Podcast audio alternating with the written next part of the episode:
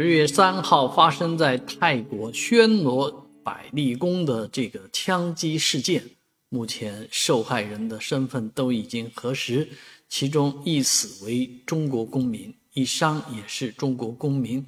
啊，所以这两人呢是亲戚关系啊。那死去的这位女士呢，下面还有一对双胞胎的孩子，所以说这件事非常的恐怖和让人扼腕。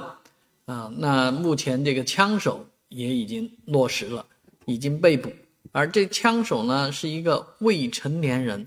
啊，所以这件事情背后到底隐藏什么样的动机？啊，到底是什么原因导致这么一位未成年人提着这么一把手枪，啊，就是在